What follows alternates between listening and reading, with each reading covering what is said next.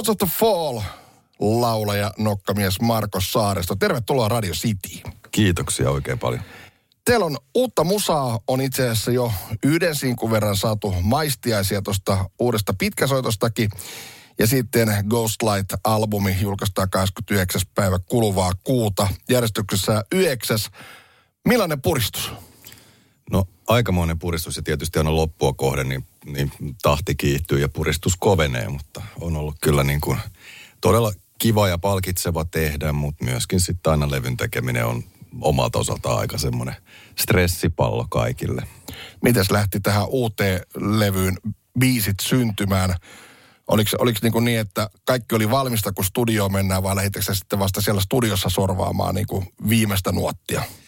No meillä on vähän sellainen tyyli, että et, et biisit on tavallaan niin kuin, ne tulee pöydälle semmoisina niin kuin, tavallaan ensimmäinen versio, ensimmäinen vedos vähän raakille ja sitten niitä pyöritellään ja kun me yhdessä tehdään, niin, niin voi lähteä ihan semmoisesta, niin kuin, että hei, mitäs tämmöinen idea, ja sitten lähdetään siitä rakentamaan. Tai sitten voi olla, että joku tekee vähän pidemmälle sitä juttua ja tuo semmoisena niin kuin kitaralauluversiona tavallaan siihen.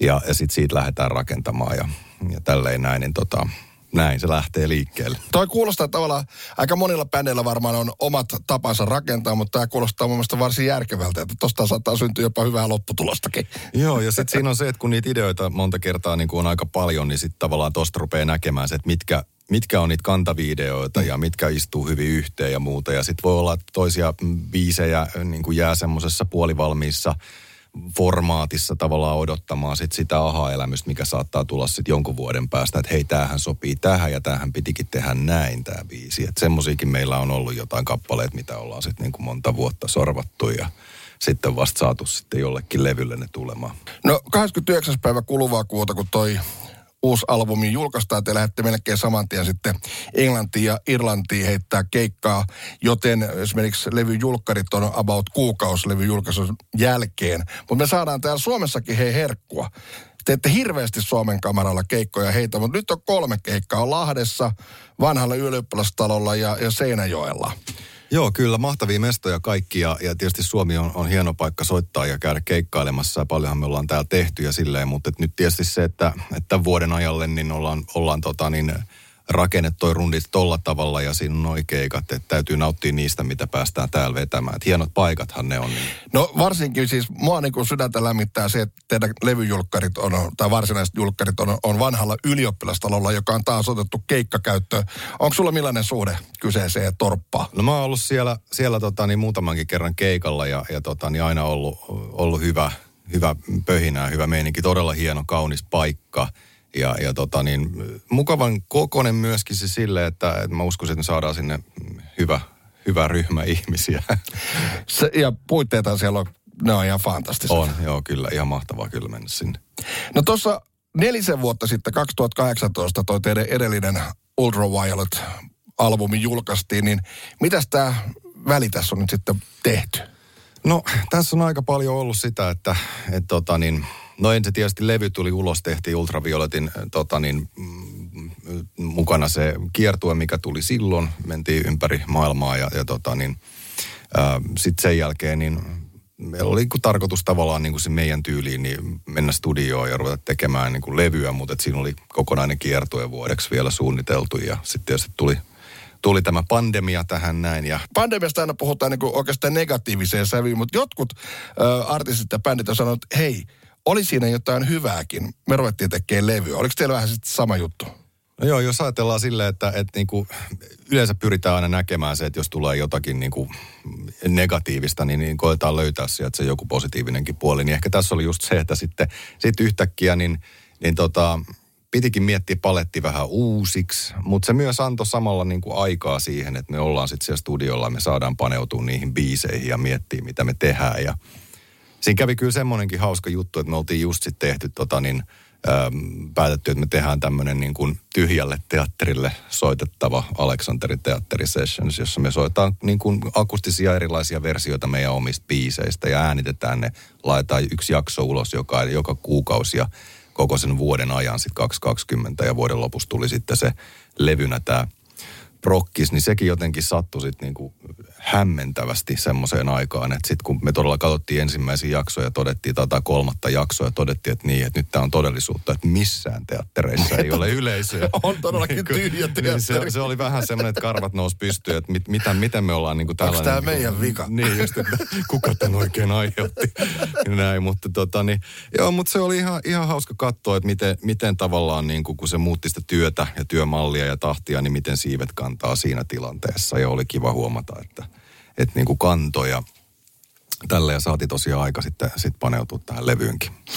Sä oot ilmeisesti uskonut bändin siipien kantoon ihan alusta asti, kun jos ajatellaan siis 2005 tuli toi eka levy Sings of uh, Life ja sä teet aika isolla riskillä. Sä myyt autot, muutit vanhempien kellariin asumaan, että sä sait rahoituksen tälle albumille.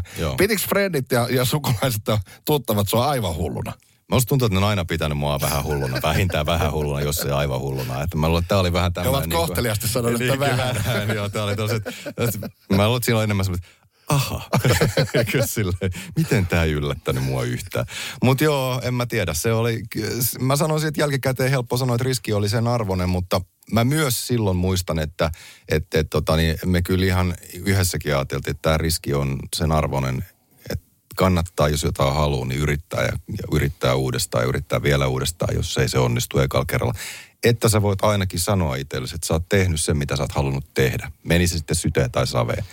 Ja tälleenhän se on niin kuin, tavallaan tässä meidän hommassa, niin se on vähän sitä, että, että sä oot aina semmoisessa tilanteessa, että sä yrität joka levyllä ja joka biisillä aina uudestaan vähän sen saman homman. Että sen tässä vuosien varrella on huomannut.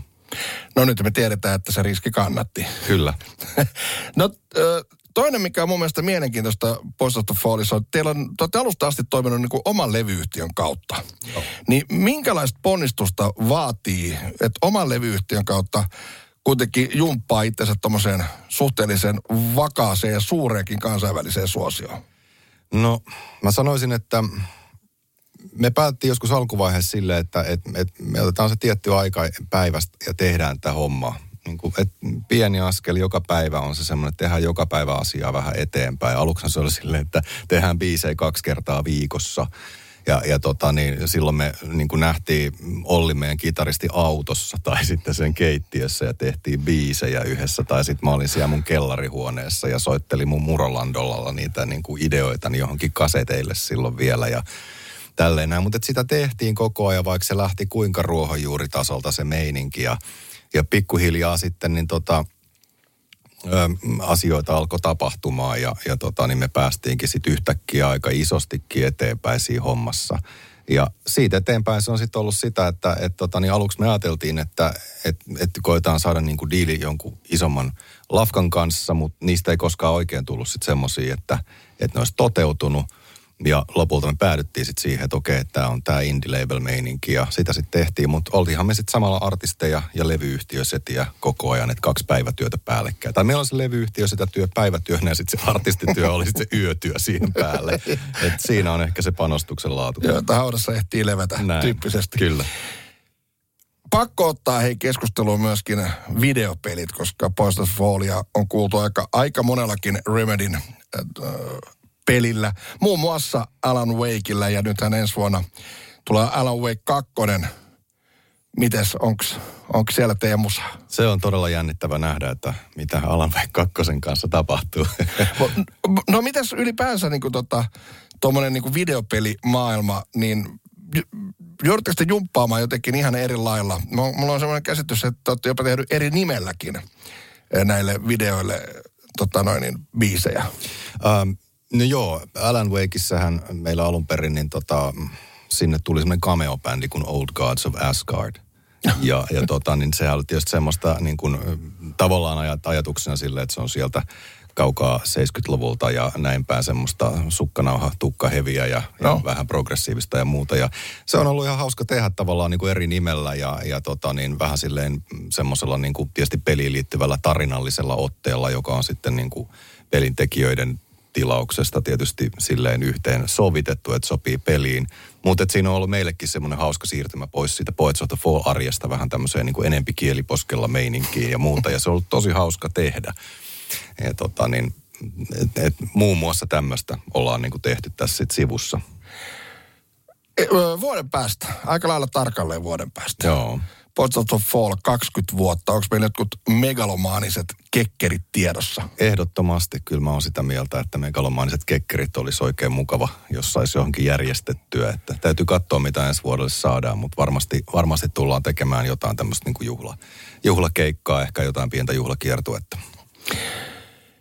Kaikkea hyvää Marko Saaristo sekä sinulle että koko teidän poppoolle sekä tuon uuden levyn tiimoilta, että sitten teillä on tosiaan Englanti, Irlanti, Suomi ja sitten syksyllä vähän pidempääkin Euroopan rundia tiedossa, niin ei muuta kuin lippu korkealla. Kiitos paljon.